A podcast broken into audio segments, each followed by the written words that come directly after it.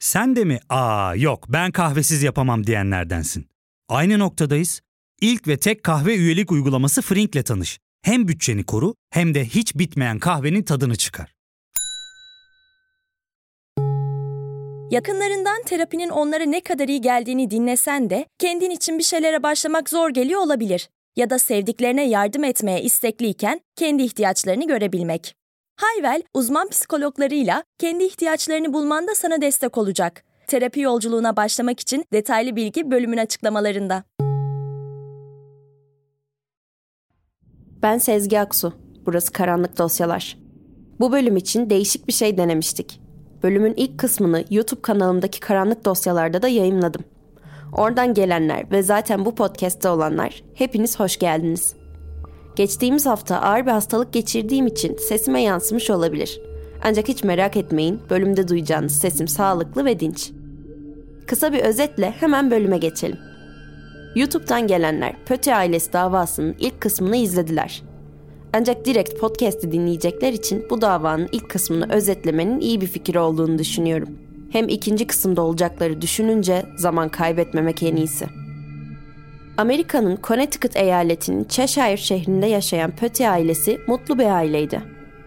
Hayatları yolunda gidiyordu.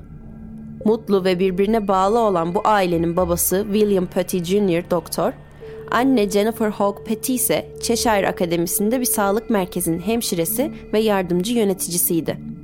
İkisi de iyi kazanıyordu. Bu sayede rahatça kızları on yedi yaşındaki Hayley ile on bir yaşındaki Michaela'yı büyütebiliyorlardı. Petit ailesinin huzurlu yaşamlarının kırılma noktası bir market çıkışıydı. Evin küçük kızı Michaela annesine bir akşam yemeği hazırlamak istiyordu. Annesi Jennifer'a markete gitmek istediğini söylemişti. Annesiyle arabalarını atlayıp markete gitmek için yola koyuldular. Marketin otoparkına bıraktıkları arabaları orada dolanan Joshua Komisarjevsky'nin dikkatini çekmişti. Peki Joshua Komisarjevsky kim? Joshua Komisarjevsky bir uyuşturucu bağımlısıydı. Petit ailesi davasındaki ortağı Steven Hayes'le de yolları bu sayede kesişti. Komisarjevsky ve Hayes bir rehabilitasyon merkezinde tanışıp yakın arkadaş oldular. İkili burayı rehabilitasyondan daha çok sert uyuşturucuları denemek için motivasyon buldukları bir yer gibi gördü. Çok geçmeden merkezden ayrıldılar.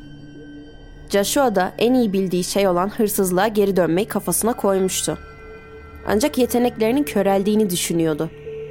Bu sebeple yirmi bir Temmuz iki bin yedi'de bir eve deneme amacıyla girdi ve istediğini aldı.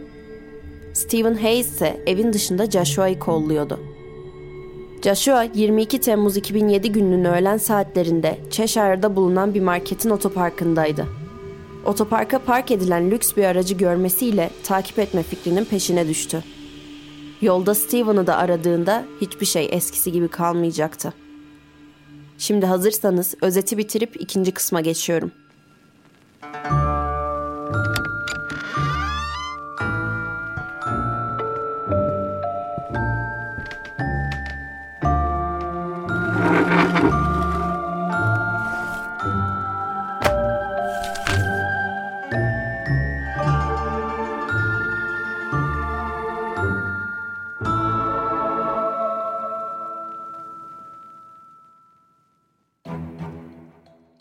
Joshua Komisarjevsky, Jennifer ve Michaela'yı marketin otoparkında görmüş ve eve kadar takip edebilmek için çıkmalarını beklemişti. Bir pedofil olduğu varsayılan Komisarjevsky'nin küçük K K'ye ilgi duyduğu için çifti seçtiğine inanılıyor. Joshua hem anne kızı izliyor hem de arkadaşı Steven Haynes ile mesajlaşıyordu. Michaela ve Jennifer markette ilerlerken Joshua'nın gözleri Jennifer ve Michaela'ya dikili haldeydi. Süpermarketten çıkıp yiyecekleri Jennifer'ın arabasına koyarlarken onları izlemeye devam etti. Arabanın pahalı gibi göründüğünü fark etti ve zengin olabileceklerini düşündü. Onları adreslerine kadar takip etti. Anne ve kız garaj yoluna döndüklerinde Joshua başına talih kuşu konduğunu düşündü. Ev sokaktaki tüm evlerin en büyüğüydü. Elbette oradan zengin bir adam olarak çıkacaktı. Arabada oturdu ve eve girmelerini izledi. Hayes akşam yedi kırk beş civarında Joshua'ya başlamak için biraz zorlandığını ve yakında bir margaritaya ihtiyacı olacağını söyleyen bir mesaj attı. Bir saat sonra Joshua, Hayes'e beş yaşındaki kızını yatırdığını ve sonra hazır olacağını mesaj attı. Akşam on birde Jennifer, Hayley ve Michaela televizyon izledikten sonra uykuya dalmışlardı. Ve Doktor Petit de kitap okuduktan sonra arka verandadaki kanepede uyumuştu. Her şey sessizdi.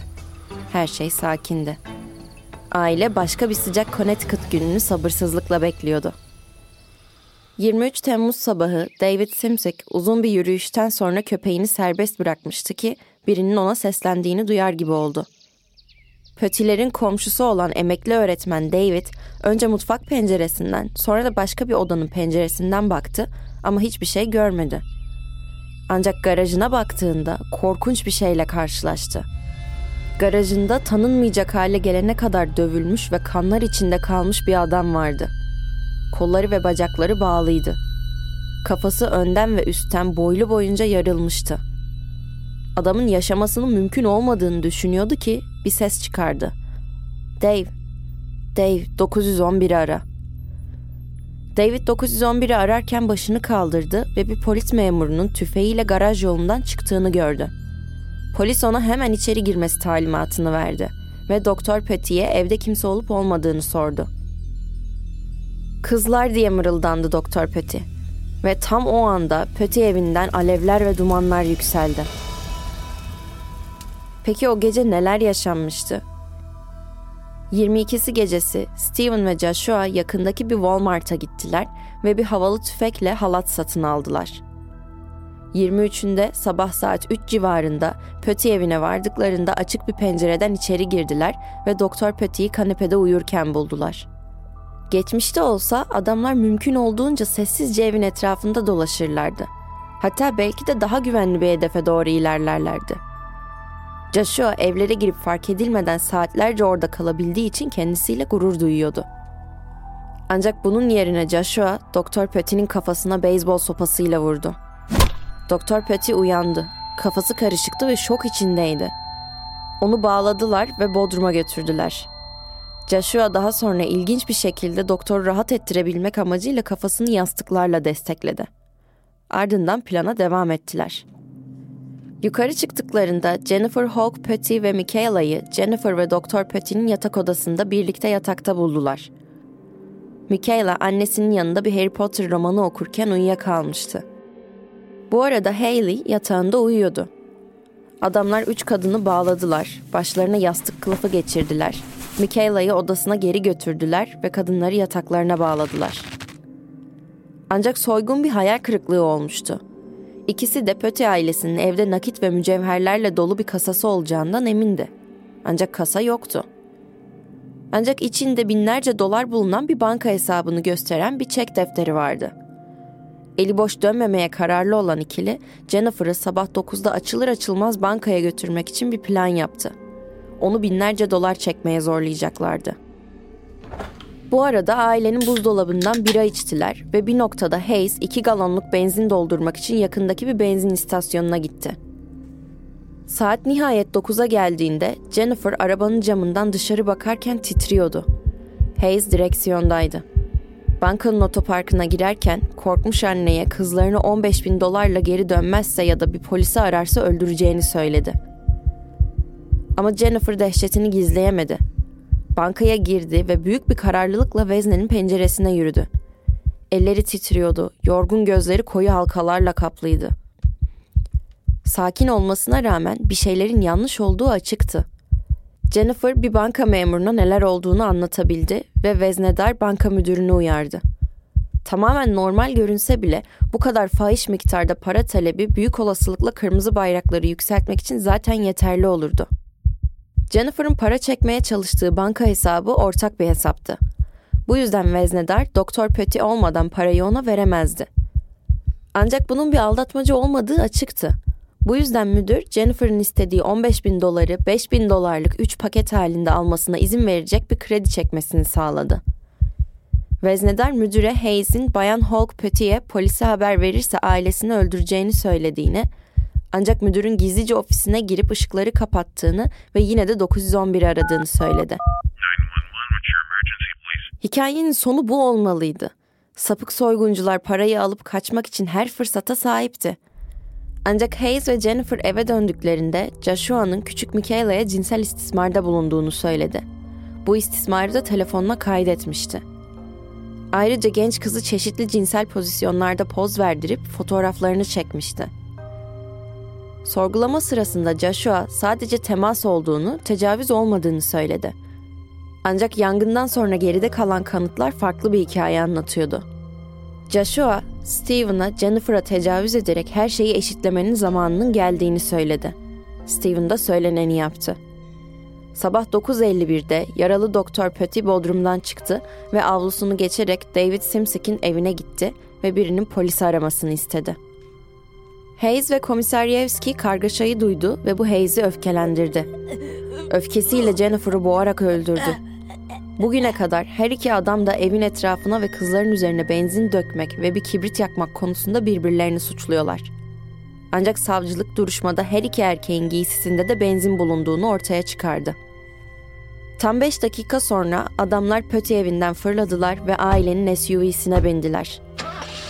İkili kaçmaya çalışırken polis aracına çarptı ve kısa sürede yakalandılar. Steven yakalandığında polise sahte bir isim verdi ve sorulduğunda evde başka birinin olup olmadığını bilmediğini söyledi. Joshua ise polise içeride üç kişinin olduğunu ve onları kurtarmak için acele etmeleri gerektiğini söyledi.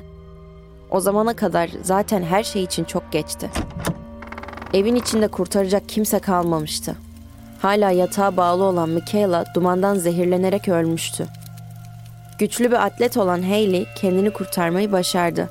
Ancak merdivenin tepesindeki dumana yenik düşüp zehirlenerek öldü. Cheshire cinayetlerini duyan birçok kişinin sorduğu ilk soru, polis neden müdahale etmediydi. Duruşmadaki ifadeye göre Cheshire polis memuru Thomas Wright, polis telsizi üzerinden sabah dokuz otuz civarında bir haneye tecavüz vakası ile ilgili çağrı almıştı. Olay yerine gitmeden önce Wright, olay yerine giden başka bir polis memuru için özel bir yelek ve tüfek almak için karakola geri döndü. Polis o sırada telsizden Petit'in evinin önünden daha fazla polis arabasının geçmesini istemediklerini duyurdu. Bu yüzden Wright aracını yakındaki bir kavşağa park etti. Wright tüfeği arkadaşına vermek için arka bahçeye geçerken bir arabayla garaj kapısı arasında kanlar içinde bir adam gördü. Wright'ın David'e evine geri dönmesi için bağıran polis memuru olduğu ortaya çıktı. Memurlar bariz fiziksel yaralanmalarına rağmen faillerden biri olup olmadığından emin olmadan silahlarını yaralı doktora doğrulttu. Wright, David'in telefonunu aldı ve dokuz yüz on bir operatörüne ambulans göndermesini söyledi. Sonra baktı ve çimenlerin üzerinde duran ve yoldaki Cheshire memurlarından birine doğru giden bronz bir araç gördü. Alevler memurların eve giremeyeceği kadar şiddetliydi. Önce evin önüne, sonra arkasına girmeye çalıştıklarını iddia ettiler. Üst kattaki pencereye girmek için bir merdiven aradılar ama bulamadılar. İtfaiye geldi ancak o noktada tek işleri yangını söndürmekti. Hayatta kalanları kurtarmak değil. Peki polis neden hemen eve girmedi? Bunun yerine neden evin etrafını sardılar? Çünkü polise eve girmemeleri talimatı verildi. Ayrıca evde kimseyle görüşmemeleri emredildi. Görünen o ki Jennifer'ın soygunda suç ortağı olduğundan şüpheleniliyordu. Çünkü korkmuş görünmesine ve bankanın içinde elleri titriyor olmasına rağmen beklenenden oldukça sakindi onlara göre. İlk başta masum bir kurban değil, komplonun bir parçası olduğundan şüphelendiler. Bir polis arabulucusu da geldi ama ona da beklemesi söylendi. Banka müdürü tarafından ilk dokuz yüz on bir çağrısının yapılmasından ve polisin Petit evindeki en az bir kişinin fiziksel sıkıntı içinde olduğunu nihayet fark etmesinden itibaren otuz üç dakika geçti. Petit ailesinin en az iki üyesi eve girselerdi ya da en azından rehine arabulucusunu faillerle konuşmasına izin verselerdi bugün hayatta olabilirdi. Birçoğu polisin Hayes ve Bayan Hawke-Petit'i bankada neden durdurmadığını sorgulamakta. Cheshire polisi bugüne kadar herhangi bir yanlış yaptığını kabul etmedi veya kurbanların ailelerine bir özür, hatta bir açıklama bile sunmadı. Ancak toplum öfkeyle karşılık verince Cheshire polisi bir basın toplantısı düzenlemek zorunda kaldı. Toplantıda o gün ilk müdahale edenlerin eylemlerini övdüler. Ancak çok az insan ilk müdahalecilerin işlerini yaptığına ikna oldu.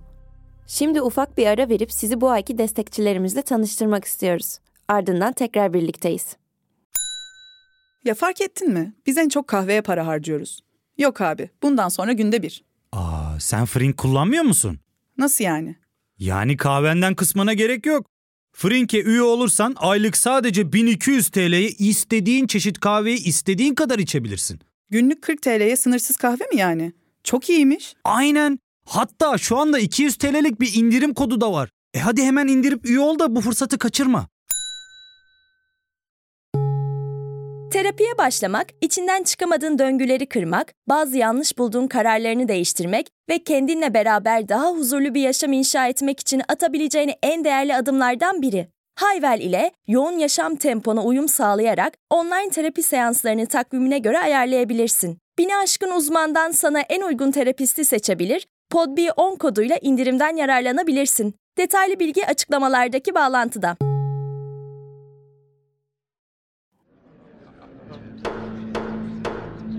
Petit cinayetlerinden yaklaşık bir yıl sonra Steven Hayes ve Joshua Komisarjevsky'nin mahkemeleri Cheshire'daki, eyaletteki ve tüm ulustaki herkesin aklındaydı. İğrenç cinayetlerin sorumluluğunu üstlenemeyecek kadar korkaklardı. Birbirlerini suçluyorlar ve ayrı duruşmaları olmasını istiyorlardı. Başlangıçta her iki adam da şartlı tahliye olmaksızın ömür boyu hapis cezası verecek bir savunma pazarlığı yapmayı kabul etti. Ancak savunma anlaşmayı iddia makamına sunduğunda ölüm cezasının uygulanması için anlaşmayı reddettiler. Doktor Petit her iki adamın da idamı hak ettiğine kesin olarak inanırken karar Hayes ve Komisarjevsky'nin yargılanacağı ve Doktor Petit'in her şeyi duruşmada tekrar yaşayacağı anlamına geliyordu. Duruşmalardaki kanıtlar o kadar ürkütücü ve yürek parçalayıcıydı ki jüri üyelerine ücretsiz psikolojik danışmanlık sağlandı. Savcılık jüriye Komisarjevsky'nin çektiği iğrenç fotoğrafları gösterdiğinde jüri üyelerinden biri kanıtlarla duygusal olarak mücadele edemediği için duruşma o gün kısa kesildi. Hayes'in Ekim iki bin ondaki davasının başlangıcında avukatı müvekkili için müebbet hapis cezasının ölümden daha kötü bir ceza olacağını savundu çünkü olayı her gün zihninde tekrar tekrar yaşıyordu. Duruşmasının başlamasını beklerken defalarca intihara teşebbüs etti. Ancak jüri aynı fikirde değildi ve onu zehirli iğneyle ölüme mahkum etti. Aralık iki bin onda Hayes, Petit ailesinden özür diledi ve onlara şunları söyledi. Sık sık Doktor Petit'e baktım ve onun bu haline neden olduğumu bilmek midemi bulandırdı. Benim çektiğim acı Doktor Petit'inkiyle karşılaştırıldığında anlamsız. Ölüm benim için hoş bir rahatlama olacak. Umarım ölümün fazlasıyla incittiğim insanlara biraz huzur ve rahatlama getirir. Yaptıklarım ve sebep olduğum acı için çok üzgünüm. Hareketlerim pek çok insanı incitmiş, pek çok hayatı etkilemiş ve çok fazla acıya neden olmuştur. Acı çekiyorum ve o evde olanlarla ilgili kabuslar görüyorum. Joshua da ölüme mahkum edildi. Mahkemeye şunları söyledi. İçimde asla huzur bulamayacağım. Hayatım sebep olduğum acıların devamı olacak. Saat şimdi işliyor ve ödeyemeyeceğim bir borcum var. Yani ölüme mahkum edilmek gerçeküstü bir deneyim. Ancak Joshua'nın hapishane günlükleri tam tersini gösteriyor. İşlediği suç onun için pişmanlık değildi, bir rahatlamaydı. Bir paragrafta şunları yazdı. Hepsi uysal insanlardı. Bu sefer risk aldım, tetiği çektim. Petit ailesi korku ve dehşete kapıldı. Büyüleyiciydi. Bu da içimdeki acının gerçek olduğunu doğruluyor. Kendi şeytanıma bakıyorum. Gözlerine yansıyordum onun. Hayley bir savaşçıydı. Kendini kurtarmak için defalarca çabaladı. Bay Petit bir korkak. Hayatının tehdit edildiğini düşündüğünde kaçtı. Karısını ve çocuklarını delilerin eline bırakıp kaçtı. Ben intikamıma aldandım. Steve de öyle. Ben neysem oyum. Mazeretim yok. Suçlu bir zihne sahip, suçlu bir adamım. Bazı açılardan bundan zevk aldığımın şok edici farkındalığıyla karşı karşıya kaldım. Onlar sadece benim her gün yaşadıklarımı yaşıyorlardı. Michaela, Hayley, Jennifer. Lütfen beni bağışlayın. Ben lanetliyim. Benim canımı alın. Bir insanı katil yapan nedir? Joshua Komisarjevsky'ye inanılacak olursa cevap suistimal ve kristal meth. Joshua dört ila altı yaşları arasındayken üvey kardeşi tarafından cinsel istismara uğradığını ve ardından dindar ebeveynlerinin kendisini günahkarların en aşağılığı gibi hissettirdiğini iddia etti. on dört yaşındayken çok yakın ve önemli bir arkadaşı tarafından tecavüze uğradığı bildirildi. Joshua'nın ailesi hapse girene kadar üvey kardeşi tarafından maruz kaldığı cinsel istismardan haberdar değildi. Joshua'nın ailesi ve bağlı oldukları kilise eşcinselliği bir günah olarak gördüğü için susmaktan başka çaresi yoktu. Zaman geçtikten sonra ailesinin hissettirdikleri yüzünden kendisini kötü bir insan olarak gördüğünü dile getiriyordu Joshua. İddia edilen cinsel istismar, Joshua'nın üvey kardeşi, Joshua'dan iki yaş küçük olan kız kardeşiyle cinsel pozisyonlarda poz vermesini istediğinde başladı. Joshua'nın zihninde çok genç yaşta istismarın kardeşler arasında normal bir davranış olduğu yerleşmişti. Üvey kardeşi taciz sırasında acı içinde ağladığı için onunla dalga geçse de. Joshua ayrıca üvey kardeşi tarafından yakılan sigaralarla yakılmak da dahil olmak üzere fiziksel olarak taciz edildiğini ve işkence gördüğünü iddia ediyor. Joshua'nın ebeveynleri, üvey oğullarının evde başka bir kız çocuğu istismar ettiğini öğrendiğinde iki çocuğu da aileden attı. Joshua'ya hiç açıklama yapmadılar. Genç çocuğun kötü bir şey yaptığını hissetmesine izin verdiler. Joshua on dört yaşındayken kristal methi aşırı derecede kötüye kullanmaya başladı. Bu aynı zamanda iki haftalıkken evlat edinildiğini öğrendiği yıldı. Ek olarak tekrarlayan çocukluk beyin sarsıntısı öyküsü vardı. Nöropsikolog doktor Leo Shea, bu faktörlerin birleşiminin Joshua'nın beyninin belirli kısımlarını etkilemiş olabileceğini ve bunun asabiyet, karar verememe, sosyal problemler ve empati eksikliğine yol açtığını söyledi. iki bin ikideki bir mahkumiyet sırasında Joshua eylemlerini Tanrı'dan, ailesinden uzaklaşmakla suçladı ve suçlarının omuzlarında çok ağır olduğunu söyledi. Ancak Nisan iki bin yedide şartlı tahliye edildi ve sadece üç ay sonra Petit ailesine işkence edip onları öldürdü. İtirafı ve müteakip duruşması boyunca Joshua bir kez bile ağlamadı. Herhangi bir duygu ya da pişmanlık göstermedi. Savcılar Joshua'nın evlere sadece gece girdiğine, gündüz asla girmediğine dikkat çekti. Ve bu çoğu insanın evde olduğu zaman olduğu için bir yüzleşme umduğunu gösterdi.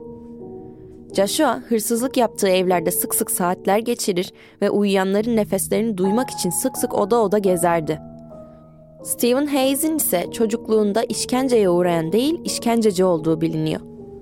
Hayes'in küçük kardeşi mahkemede okunan bir mektupta abinin onu ocakta yaktığını ve bir keresinde kafasına silah dayadığını anlattı. Hayes'in şiddet içeren bir suç geçmişi olmayabilir. Ancak sonunda işlediği şiddet için onu hazırlamaya yardımcı olabilecek bir geçmişi vardı. Hayes'in tacizci bir babası vardı ve sık sık annesini dövdüğüne tanık oluyordu. Hayes'in kendisi ve kardeşi Matthew babasının öfkesine yenik düşüyordu. Steven ve Matthew kötü bir şey yaptıklarında babaları içlerinden biri suçu itiraf edene kadar onları zorlardı. Ardından baba suçlu olanı ciddi şekilde döverdi. Hayes, Matthew'un böyle bir kavga sırasında bacağının kırıldığını bile belirtti. Hayes'in annesi depresyon ve alkolizm uçurumuna gömülmüştü. Ama sonunda çocukları alıp kocası en küçük çocuğu Brian'ı dövmeye başlama şansı bulamadan evi terk etti. on dört yaşına geldiğinde Hayes zaten her gün ot içiyordu ve bu alışkanlığın bedelini ödemek için hırsızlık yapıyordu. on beş yaşında bir psikiyatri hastanesine gönderildi. Ağustos iki bin on beşte Connecticut Yüksek Mahkemesi ölüm cezasını anayasaya aykırı bulduğunda ve ölüm hücresindeki mahkumların infazını yasakladığında Hayes ve Komisarjevsky'nin davalarının hepsi boşa çıktı. Her iki adam da savunma anlaşmaları yapabilirdi ama yapmadılar. Sonunda yeniden altı müebbet hapis cezasına çarptırıldılar. iki bin on yedi yılında Joshua adına kısmen polisin cinayetlere yavaş yanıt vermesini suçlayan bir temyiz başvurusu yapıldı. Unutmayın, Joshua cinayetlerin suçunu Steven'a atıyor. Steven'a gelince o transseksüel olduğunu iddia ediyor ve şu anda hapishanede hormon tedavisi görüyor. İki haydut Doktor Petit'in ailesini öldürdüğünde bir seçimle karşı karşıya kaldı. Ya hayattan vazgeç ya da yeniden inşa et. İkincisini seçti. iki bin onda Oprah'ya eşi ve kızlarıyla cennette tekrar bir araya gelemeyeceğinden korktuğu için kendi canını almamayı seçtiğini söyledi. O sırada Doktor Petit odasında kilitli çok zaman geçirdiğini, ailesi olmadan dünyayla yüzleşemediğini söyledi. Travma sonrası stres bozukluğundan muzdaripti ve dünyasının ondan koparıldığı gecenin sık sık flashbacklerini yaşıyordu. Ayrıca Oprah'ya arkadaşlarının tesellilerine rağmen bir daha mutlu olacağına inanmadığını söyledi. Ancak Doktor Petit'in uzun, karanlık tünelinin sonunda diğer tarafta ortaya çıkmasını bekleyen üç parlak ışık vardı. iki bin on iki yılında Petit kadınları onuruna kurulan Petit Aile Vakfı'nda gönüllü ve serbest fotoğrafçı Christine Paluf ile evlendi. Kasım iki bin on üçte çift bir erkek bebek sahibi oldu. iki bin on altı yılında Doktor Petit, Connecticut'ta eyalet yasama koltuğunu kazandı. Doktor William Petit asla eskisi gibi olamayacak ve eski hayatına asla geri dönemeyecek.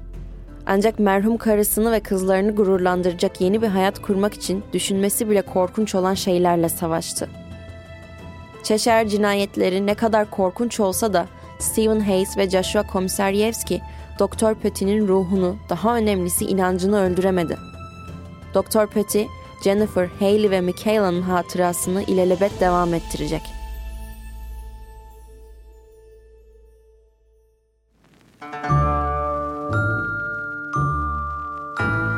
Evet, bugün sizler için seçtiğim Karanlık Dosya'nın sonuna geldik. Bir sonraki Karanlık Dosyalar'da görüşmek üzere. Kendinize iyi bakın.